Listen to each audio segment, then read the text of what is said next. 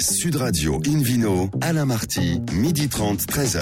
Bonjour à toutes et à tous, bienvenue à bord de ce numéro 835 d'Invino depuis la création de l'émission en 2004. Comme vous le savez, nous sommes en public et délocalisés chez le caviste Nicolas à Paris au 31 Place de la Madeleine. Je rappelle que vous écoutez Invino Sud Radio dans la capitale sur 99.9 et qu'on peut se retrouver tous ensemble sur notre page Facebook Invino. Aujourd'hui, un menu qui prêche comme d'habitude la consommation modérée et responsable. On parlera du succès mondial, bah oui, de Meursault à New York de la Polée, du château d'Anglaise dans le Languedoc. Et on parlera également d'une belle école avec Jérôme Gallo, son directeur, la Wine and Spirit Business Burgundy. Sans oublier un zoom, mon cher David, sur les hauteurs, les hauteurs suisses. À mes côtés, il y a vous, David Cabot. Pas toujours si haut que ça. Ah, mais bah, la Suisse quand même. euh, un peu de teasing là, c'est Ouais, bon. ouais. Et puis également Hélène Pio et Laure Gasparotto. Bonjour mesdames. Bonjour. vous êtes très belles, vous savez. Merci beaucoup. Ah, alors pour commencer cette émission, une vidéo Sud Radio retrouve justement vous, David Cobold, hein, le cofondateur de l'Académie du vin de Paris, pour le levier de quiz, David. Alors le Vino Quiz, le principe c'est simple, on vous pose une question, vous répondez, et si vous avez raison, vous avez une option, euh, gagner un abonnement d'un an à la revue de vin de France, c'est pas beau ça? Très joli cadeau. Alors, la semaine dernière, la question fut que possède la famille de Lorgeril? Lorgeril Option A, une chaîne de brasserie dans le 8e arrondissement de Paris. Option B, de très beaux domaines viticoles situés dans le sud de la France. Option C, une série de campings autour de la ville de Perpignan. La bonne réponse étant la deuxième, bien sûr, de très beaux domaines viticoles, un peu partout, dans certaines appellations du sud de la France, euh, à partir de Carcassonne, en allant vers l'est. Très bien, David. Cette semaine. Alors, nouvelle question. Qui est le directeur de la School of Wine and Spirits Business in Burgundy c'est une bonne question pour vous. Là, hein. Ah, C'est parfait. Euh, option A, Jérôme Gallo, comme la famille, euh, célèbre famille américaine qui fait pas mal de bouteilles de vin. Option B, euh, Pierre Gallet, célèbre ampélographe. Option C, William de Galles, que je ne connais pas. Vous connaissez William de Galles non. il me semble que euh, peut-être du côté euh, de, de votre famille anglophone, ça leur dit quelque chose. Ok, William de Galles. Alors, pour répondre, alors, il faut choisir la bonne option, A, B ou C, ou répondre, euh, gagner un abonnement d'un an à la revue de de France.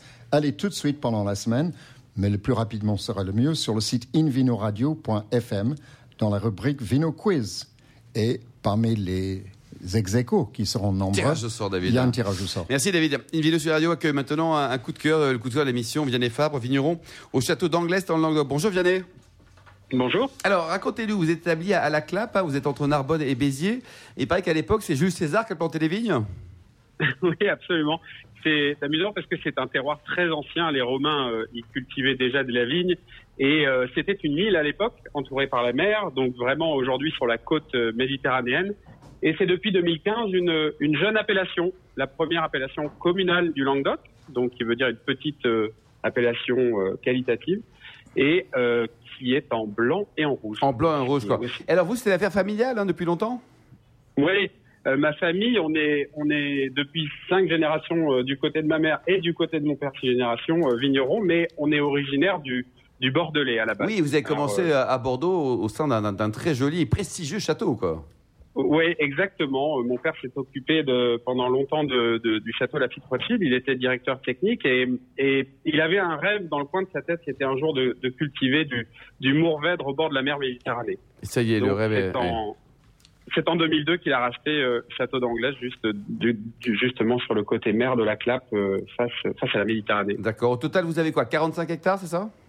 Exactement, 45 hectares, euh, 5 cépages en rouge, avec euh, une préférence bien sûr pour le Mourvèdre, mais Sierra Grenache également. Et puis en blanc, la grande découverte pour nous, ça a été le cépage Bourboulinc, qui est assez euh, atypique. On le retrouve un peu à Châteauneuf-du-Pape. Mais l'appellation La Clappe est basée sur ce cépage. On doit en mettre au moins euh, 40% dans, nos- dans nos assemblages. Et Vianney, vous produisez les, les trois couleurs?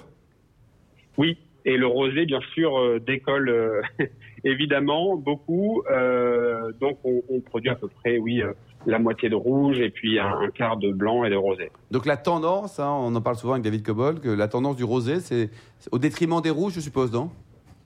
Euh, on essaye de, de, de, de freiner un peu, presque, sur, sur, sur le rosé, parce que c'est vrai qu'on a envie de conserver les rouges qui sont, pour nous, notre, notre premier cheval de bataille. Mais le rosé, oui, euh, le rosé euh, se développe très fort, notamment aux États-Unis. Euh, nous, on exporte beaucoup, on exporte 70% de notre production, et c'est vrai que aux États-Unis, ça marche très bien. David Cobold? Euh, Vianney, est-ce que vous, vous sentez une pression vers les rosés de plus en plus pâles ou est-ce que vous arrivez à résister à cette vague un peu stupide? Non, c'est une, une pression euh, omniprésente sur le marché et de la part des professionnels du marché. Et ils veulent Euh, du c'est- quoi. Ils veulent du pal et ça en devient un vin finalement très très technique, pas au mauvais sens du terme, mais qui est assez compliqué à faire puisque euh, pour obtenir des couleurs pâles et de la matière, euh, ça demande beaucoup Ouais, de c'est pas travail. facile, quoi. Vos, vos Mm. belles bouteilles, vos beaux vins sont, sont bouchés avec quel type de bouchage? Euh, on travaille beaucoup euh, depuis maintenant pas mal d'années avec Gamme, euh, qui nous permet justement d'éviter les goûts de bouchon et puis de réguler, de réguler un peu l'oxygène comme on le souhaite euh, dans, dans nos vins. Bon, Vianney, est-ce qu'on peut venir vous voir? C'est-à-dire que vous êtes euh, ouvert Oui, aux visites, euh, aux milliards d'auditeurs de Invino Sud Radio. On peut venir vous voir avec un grand sourire ou pas? Absolument, et, euh, et on peut même leur offrir une dégustation gratuite. Oh là là. Disent, euh, in, in vino. Bon, c'est génial ça. Vous nous donnez un site internet pour prendre enseignement sur, euh, sur votre domaine, Vianney? Absolument, châteaudanglaise.com, c'est très simple. Bon, vous pouvez continuer à écouter l'émission, mais là, ça y est, maintenant, on va passer à la dégustation. Et c'est Hélène Pio qui a dégusté votre château d'Anglaise rouge Super. 2016. Alors, Hélène, il, il est comment ce vin? Oh, ça va pas du tout. Mais si, ça va. Non, il est, il est super. Et je le dis pas parce qu'on a Vianney en ligne, mais c'est, euh, vrai que j'ai eu un, un gros coup de cœur pour ce vin. Euh, donc, euh, c'était, c'était 2016. On est donc en, AOP Languedoc-la-Clappe. Euh, j'ai dégusté le rouge parce que bah, c'est vrai qu'il y a beaucoup de rosé, mais euh, comme Vianney disait très justement, euh, la- la- l'ADN premier quand même là-bas, ce sont des rouges magnifiques. Donc, euh, euh, celui-là est particulièrement jubilatoire parce que on, on a, enfin, on commence. Jubilatoire, oui, vous dites. que Waouh, Vous, a- vous avez dansé, c'est Hélène chaud là. eh ben oui, j'ai dansé dans ma cuisine avec mon tire-bouchon, c'était formidable. Euh, non, non, mais c'est vrai qu'on on commence à arriver bientôt là, à la saison des cerises, on est en manque, ça fait un an qu'on n'en a pas vu. Et là, là, je l'avais la cerise, une espèce de cerise noire juteuse, un truc comme ça. Oh là là, ça, ça- pour un peu, on en aurait eu qui coule sur le menton, c'est magnifique. Euh, mais non, je me suis euh, fait, fait propre. Bon, euh, non, euh, un côté cassis frais, enfin vraiment de, de- de- un très très beau fruit. Et puis euh, surtout, euh, le tout appuyé par une belle fraîcheur, parce que c'est vrai que quelquefois, ce qui fait peur euh, aux consommateurs dans cette, dans cette région-là, c'est trop de soleil et du coup un côté un peu lourd. Là, on l'avait pas, on avait un peu de poivre, presque de la cardamome, une jolie longueur. Euh, On peut le déguster dès maintenant parce que c'est le 2016, donc euh, on peut déjà On peut se y faire aller, très très plaisir avec euh, une côte de bœuf, un gratin dauphinois. Combien ça coûte la bouteille euh, alors, c'est le grand vin, donc c'est 23 euros. Mais il y a des, les, les cuvées classiques euh, au domaine sont autour de 12-13. Bon, bah, très bien, voilà la bonne adresse du week-end. Merci Vianney, merci Hélène Pio de Vidéo sur Radio. On retrouve Laure Gasparotto, journaliste au Monde, pour nous parler de la polée. Alors, déjà, c'est quoi une polée, Laure? Alors oui, la polée, la polée, ça vient de la pelletée, euh, de la pelletée en patois qui voudrait dire euh, la, la pelle. Et, et ça, ça serait la dernière pelletée de raisin qui arrive en cuve, en fait. Et la polée fête, en fait, c'est la fête de- du dernier jour de vendange. Alors au départ, la polée, c'était le dernier jour de vendange et c'est une fête qui se faisait entre le vigneron, les vendangeurs. C'était très. Dans euh, toutes les régions viticoles. Alors selon les régions, le nom diffère. D'accord. Alors ne me demandez pas le nom de chaque région, mais c'est pour ça que je voulais parler de la polée aujourd'hui. C'est que c'est ce terme de polée bourguignonne qui euh, a envahi euh, le monde du vin à l'international. Et pourquoi j'ai eu envie d'en parler? Parce que le 23 avril dernier, euh, l'association des sommeliers de Paris a remis cette fête euh, au centre de la ville. euh, parce qu'il y a des vignes également à Paris, à Montmartre, et donc euh, l'association des sommeliers de Paris a euh, rassemblé tous leurs amis, tous les sommeliers, à la Bonne Franquette, euh, à quelques mètres de- des vignes de Montmartre. Et en fait, cette fête, pour moi, sent un peu le retour des bacchanales dans le monde Oui, du c'est vin. ça, quoi, ouais. Et c'est ça qui est fabuleux, c'est c'est que tout à coup chacun vient avec sa bouteille. Là, normalement, c'est à l'origine en fait la polée bourguignonne a été ritualisée à partir de 1934 euh, à Meursault par le comte Lafont. Et euh, au départ, euh, donc, si dans chaque domaine il y avait cette polée à la fin des vendanges, il y a une polée commune le troisième dimanche du mois de novembre, c'est-à-dire juste après la vente des vins des hospices de Beaune. Et ça fait partie des trois glorieuses bourguignonnes. Et donc cette polée est devenue de plus en plus courue. Aujourd'hui, elle a lieu au château de Meursault. Euh, et au départ, c'est- ça- ça- chaque année, euh, ça, le nombre de convives augmente. Maintenant, on arrive à 700, 800 personnes. Ah, quand même, c'est un événement qui énorme. paye- Quoi. qui paye très très cher et il faut s'inscrire très longtemps à l'avance. Parfois deux, trois ans, les listes d'attente sont. Donc c'est très énormes. couru. C'est très couru. Et, et c'est tellement couru que le village de Meursault a dû faire une deuxième polée qu'ils ont appelée la bannée. Euh, et qu'ils ont désaisonnalisé la polée au mois de mars. Et qui vient là-bas? Des Français, des étrangers? C'est euh, tous les toutes les nationalités, tout- des gens du monde entier viennent euh, viennent là, des gens de Hong Kong, de, Ma- de- de- des États-Unis, à tel point donc que la polée s'est délocalisée donc maintenant à, à Paris, comme je le disais tout à l'heure, mais depuis euh, depuis quand? Depuis euh, 2000, maintenant il y a une polée à New York qui a été Une créée polée à New York. qui a été créée par un importateur de vin de Bourgogne qui s'appelle Daniel Jones. Et cette polée maintenant a lieu aussi à San Francisco. Et maintenant, je suis même invitée à des polées à l'île Maurice euh, dans l'hôtel. euh, D'où votre teint allé. Voilà, non, ça, j'y suis allée il y a quelques années, mais je, suis un- je ne suis plus invitée. et en fait, donc euh, le, groupe Constance a, a- bien fait de récupérer euh, ce rituel, c'est-à-dire que maintenant chaque année au mois de février, ils invitent des vignerons euh, et, euh, des sommeliers locaux parce qu'il y a une vraie professionnalisation du service du vin à l'île Maurice. Et il y a une association euh, très puissante des sommeliers de, de l'île Maurice. Et la Polée y a contribué parce que il y a un rituel du vin qui, qui est arrivé sur l'île en même temps que les vignerons amenaient leur tradition. euh, voilà. Et, et la, la prochaine Polée dont tout le monde parle aura lieu le 30 juin en Anjou, la Polée de l'Anjou. Ah oui. Euh, voilà, qui- en ce moment est en train de faire parler d'elle pour faire euh, venir les, les prochains convives. Ça, c'est quand même une très- c'est un super outil de communication, David, non? Oui, c'est euh, et ça rejoint un peu les. hum, C'est pas exactement la même chose les confréries. Euh, Oui, on est dans la même veine. Hein. On est dans la même veine. En fait, c'est des, des outils de promotion, mais euh, Laure a raison de souligner qu'au début, c'était la fête des vignerons. C'est ça. Pour les vignerons. Il n'y a pas d'intronisation à la Polée, c'est beaucoup plus Il y a libre. moins de ça que je parle de bacchanal parce Oui. que c'est, on est en dehors des règles justement, et, et du coup c'est, On peut y aller déguisé. La, la Polée de Meursault, alors on y Déguisé va. en anglais, David On y va comme on, y, comme on veut justement. Et C'est pas un dîner de gala comme, comme Hmm. Ouais, c'est on peut. euh, alors que là, on y va vraiment comme on veut. Une polée à Meursault commence à midi. Elle finit euh, à 20h et elle se poursuit Ouais. dans les rues du village avec les, les caves ouvertes des vignerons. Avec modération, Et évidemment, tout voilà. ça. hein. Mais, mais voilà, tout le monde dort sur place, ambiance, qui quoi. dort digne, Tout le monde dort ensemble, tout le monde dort sur place, c'est formidable. Merci, merci beaucoup, Laure Gasparotto, merci à tous. Dans un instant, on se retrouve à un retour au bar à vin de Nicolas à Paris, euh, 31 place de la Madeleine, pour accueillir un nouvel invité. Il s'appelle Jérôme Gallo. Sud Radio Invino, Alain Marty, midi 30, 13h. Retour à la cave Nicolas de la Madeleine à Paris pour cette émission en public et délocalisée avec un nouvel invité, Jérôme Gallo. Bonjour Jérôme. Bonjour. Alors, je me prépare. hein. Vous êtes le directeur de la School of Wine and Spirit Business, Burgundy School of Business, ouf, à Dijon. Oui. C'est pas trop court, ça C'est hein, pour un petit peu. Au moins, on comprend tout, quoi. hein. Alors, racontez-moi l'historique de cette école. C'est récent. C'est ça quoi C'est débute en 2013 Oui, c'est ça, ça débute en 2013. Alors en 2013, euh, Burgundy School of Business s'appelait encore le SC Dijon. Donc on Ah, avait Dijon, voilà. Et School of Wine and Spirits Business, euh, c'est une school, c'est une école, euh, c'est du wine business et c'est aussi du spirits business. Donc on, on a besoin de tout et tout a été validé par le collègue australien de l'époque. Mais c'est un c'est un petit peu long, il faut s'entraîner. Bon, mais c'est pas grave. Les formations, expliquons un peu clairement les formations dispensées. Trois types de formations, une en français, master historique qui a 30 ans, master spécialisé commerce international des vins et spiritueux, un MBA Wine and Spirits MBA, Business, qui était un programme qui a été monté en 2009, euh, qui était un MSc in Wine Business, qui est devenu un MBA cette année. D'accord. Et puis un MSc in Wine Management, qui est ouvert aussi à nos étudiants de deuxième année du Master Grande École. Alors justement, les étudiants, il y en a combien chaque année en moyenne, Jérôme? Et de quel pays viennent-ils?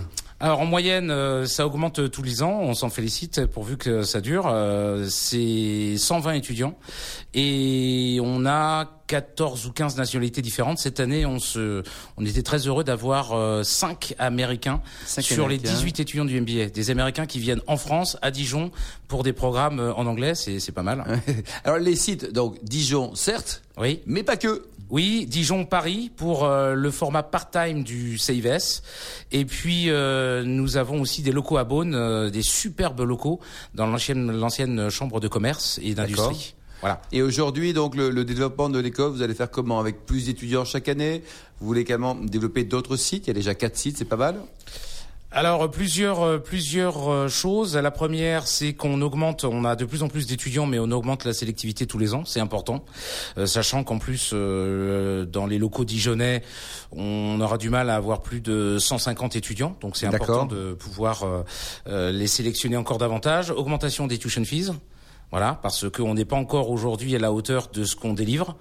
Euh, autant dire que nos programmes, je les considère comme étant très bon marché. Notre MBA est à 25 000 euros. 25 000 euros, oui. Je pense qu'il pourrait être à, par rapport aux trois voyages d'études internationales, aux Ouais. 500 heures de cours. À euh, 10 000 euros de plus à 35 000 euros, c'était pas, c'était pas volé, quoi. et oui, mais il y a une force de la marque qui est associée aussi aux institutions euh, dans l'enseignement supérieur français. Donc, euh, donc euh, on y va petit à petit. Euh, les développements se feront sur les marchés où il y a de la demande, c'est-à-dire euh, aux États-Unis, qui est le marché aujourd'hui le, toujours le plus dynamique. C'est assez étonnant Mais d'ailleurs. eux-mêmes ont des formations euh, autochtones, si je puis dire, On a, oui, alors euh, dans la dans la Sonoma Valley, il y a le, le One Business Institute, mais il n'y a pas grand chose en fait aux États-Unis. Il y a des quelques institutions très très renommées comme euh, Cornell sur la gastronomie, l'hospitality management et Davis, mais il n'y a pas grand chose. Il y a Euh, peut-être un petit snobisme aussi à venir étudier le vin en France, non? Ce qui, est positif et favorable pour nous, non? Oh, j'appellerais pas ça du snobisme, je tout dirais. C'est l'image de marque de la France, peut-être, non? Euh, Oui, l'image de, oui, l'image un, un petit peu, un petit peu luxe de la France, qui est renforcée d'ailleurs par l'aspect bourguignon, sans faire offense à nos collègues des autres régions. Euh, la Les Bourgogne. c'est- rivales, vous l'avez lu ce bouquin, Les passions rivales, hein, Bordeaux-Bourgogne avec Jean Verpit, qu'on salue d'ailleurs. Alors, ça c'est une question qui va intéresser tous les auditeurs d'une vidéo Sud Radio célibataire. Il y a aussi des filles chez vous? Ah oui, bien sûr. Alors, ça fait d'ailleurs euh, trois ou quatre ans maintenant que nous avons plus euh, de jeunes femmes que de jeunes hommes dans nos programmes. Ah oui, oui. Oui. Et le no-tourisme, euh, c'est aussi un vecteur important. J'ai vu que dans vos brochures que vous fréquentiez un, un garçon éminemment euh, recommandé avec excellent, Monsieur Leflèvre. Eh oui, Olivier Leflèvre, oui, oui, oui. Et puis d'ailleurs, euh, un de nos diplômés euh, était chez eux il y a encore pas longtemps. J'ai rencontré leur super maître de chai, Bertrand. Ils font des vins excellents et puis c'est une très très belle maison. Et alors le, le réseau des anciens, parce qu'une école grandit également grâce à son réseau, les, les alumni. euh, combien de personnes ont été diplômées déjà? Et est-ce qu'il y a un côté euh, sensibilité tribu, si je puis dire, pour recommander votre école à Dijon? Sur la School of and Space Business, euh, depuis qu'elle a été créée, euh, c'est plusieurs centaines de diplômés, mais moi je préfère prendre en compte tous les diplômés depuis la création du premier programme, qui sont aussi parfois des diplômés du Master Grande École de Dijon. Euh, ça fait à peu près 2000 euh, personnes. Parmi eux, par exemple, l'ancien patron de Vinexpo, qui est le nouveau directeur général euh, de la maison Albert Bichot, euh, qui est Guillaume d'Église. Voilà. Est Et- un diplômé de l'ESC Dijon. D'accord. Et la tendance, donc c'est pareil, le- la notion de réseau fonctionne. Le monde du vin bourguignon vous aide, vous encourage, ou finance peut-être aussi?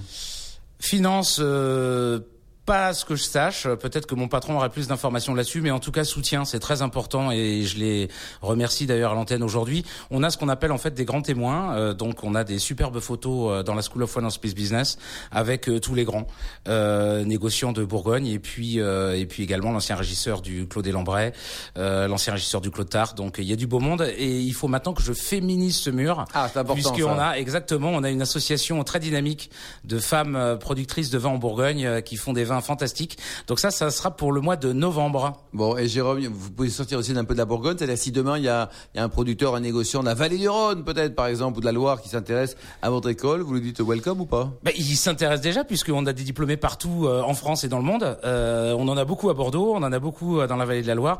Je suis moi-même originaire de l'Ouest, donc j'ai un, Vous êtes un feeling. Euh, moi, je suis breton, on produit pas de vin encore, hein, mais ben, y y n'appelez pas il y le a du chouchan du vin. Il y a du vin en Normandie, à Saint-Pierre-sur-Dive. Mais 40 bon, les Anglais, les. Anglais font du sparkling wine. Peut-être qu'en Bretagne, d'ici 10 ans, effectivement, ils font du vin. Bon, le muscadet, c'est en Bretagne historique quand même. hein. Mais non, non, partout en France, euh, effectivement. Et puis, plus qu'en France d'ailleurs, euh, le nom de l'école est en anglais. C'est pas un hasard et c'est pas du snobisme. C'est parce que notre marché est un marché mondial. Merci Jérôme Gallo. Une vidéo Sud Radio retrouve David Cobold, le cofondateur de l'Académie du vin de Paris, pour un zoom sur la Suisse. Oui. On y va doucement aujourd'hui. On y va piano. On y va piano.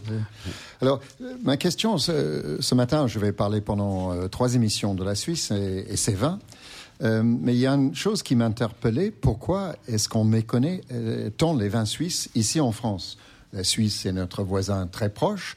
La plupart de ses habitants, en tout cas une majorité, parlent la même langue, le français. C'est un pays aussi ancien dans le vin que la France, ou quasiment, puisque ça- son vignoble date de l'ère romain, au moins de l'ère romaine, disent-ils, et les témoignages sont là, euh, archéologiques. Euh, mais pourtant, combien de Français euh, m'ont dit euh, Ah, bon, on fait du vin en Suisse Je Oui. croyais qu'on allait au ski. Ah, c'est pas spontané. Oui, là, c'est pas spontané. On pense Voilà. au chocolat, on pense au. Bah, on pensait euh, à d'autres choses avant qui sont on finies. pense à l'horlogerie, on pense, mais la Suisse produit du vin. Alors, évidemment, elle produit peu de vin, puisque plus de 60% du territoire est occupé par les montagnes. Il y a aussi une grande partie qui est occupée par des lacs. Donc, il reste assez peu de terre euh, adaptée à la plante, à la plantation de la vigne. Le vignoble suisse fait quand même 15 000 hectares. C'est un peu plus que l'Alsace. Oui, c'est grand. Donc, euh, c'est- oui, c'est pas énorme, mais c'est c'est conséquent. Euh, euh, ce qui ce qu'il faut remarquer, c'est que les Suisses boivent beaucoup plus qu'ils ne produisent. Euh, les Suisses sont par tête d'habitants le quatrième pays consommateur au monde Ah, de vin. D'accord, très bien. Euh, du coup, ils importent 65% de leurs besoins en, en vin.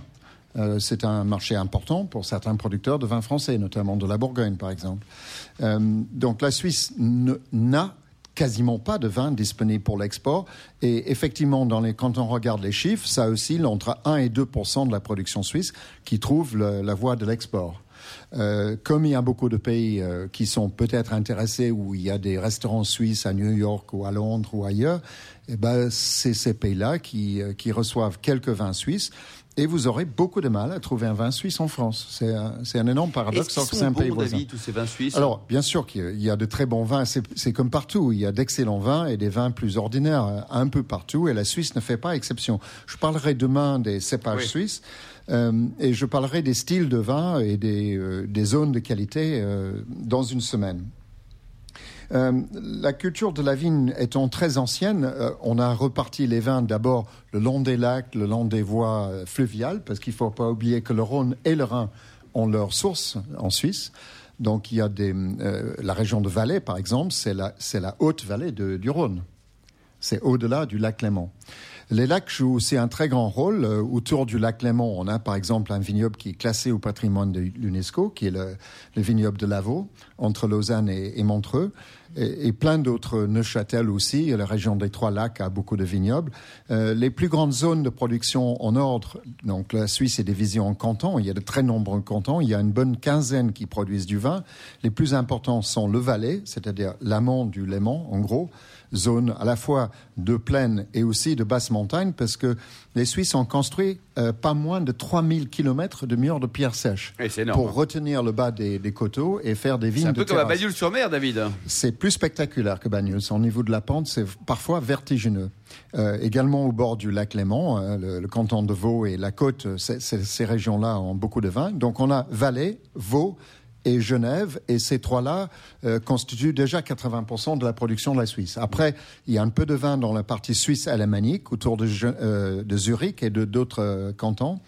Euh, D'ailleurs, Zurich est la seule ville, euh, une des rares villes avec Vienne, à avoir encore un vignoble dans son sein. Euh, parce que la ville de Lausanne n'a plus de vignes, Genève n'a plus de vignes. Il y a une appellation Genève, mais c'est à l'ouest de Genève. Et puis il y a la partie italienne. Il ne faut pas oublier qu'il y a trois cultures, trois langues. Il y a même quatre parce qu'il y a la, le romance. Euh, mais l'allemand, euh, l'italien et le français. La partie italienne s'appelle le Ticino, le Tessin, c'est la partie sud qui descend, qui est la seule partie qui n'est pas du tout alpin en Suisse. Ça descend vers le lac euh, majeur, Maggiore. Euh, et là, vous avez beaucoup de, de- d'un cépage rouge très connu à Bordeaux, le Merlot. Et donc, curieusement, un quart est vinifié en blanc, euh, puisqu'il manquait de blanc. Euh, aujourd'hui, le, le rouge domine la Suisse. Autrefois, ce fut le blanc, mais aujourd'hui 60% des vins suisses sont, sont en rouge. Donc ça veut dire, David, qu'on peut prendre une couleur de raisin et on peut le vinifier des, des trois couleurs. C'est-à-dire que ce raisin peut devenir du blanc, du rouge ou du rosé? Exactement. La plupart Quel des cépages. Alors, euh, à condition que le cépage soit rouge au départ, parce Bon. que la, la couleur vient de la peau. D'accord. Donc, si vous voulez faire du vin rouge, il faut avoir un cépage rouge. Donc la Par contre, réciproque n'est pas vraie. et, et vin rosé et tout. Par contre, euh, pour le blanc, on peut prendre un rouge, on, on squeeze le pot, on jette la peau et on a un jus blanc. Oh là là, c'est beau Tandis quand que même. pour faire un vin rouge avec un vin blanc, il faut, se- avec un cépage blanc, il faut se lever de bonne Ouais, heure. un petit peu de grenadine peut-être, David. Vous Ouais, connaissez voilà. un peu les, les- les vins suisses, euh, Hélène, Laure? Euh, moi, je connais surtout les vignerons suisses.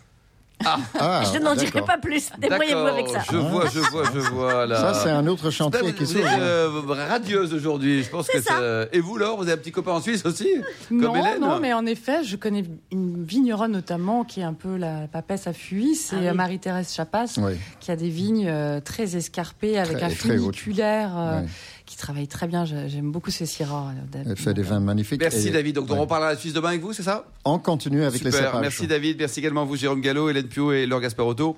Fin de ce numéro d'Invino Sud Radio. Pour en savoir plus, rendez-vous sur sudradio.fr, invinoradio.fr ou sur notre page Facebook Invino. On se retrouve donc demain à 12h30 précise pour une nouvelle émission.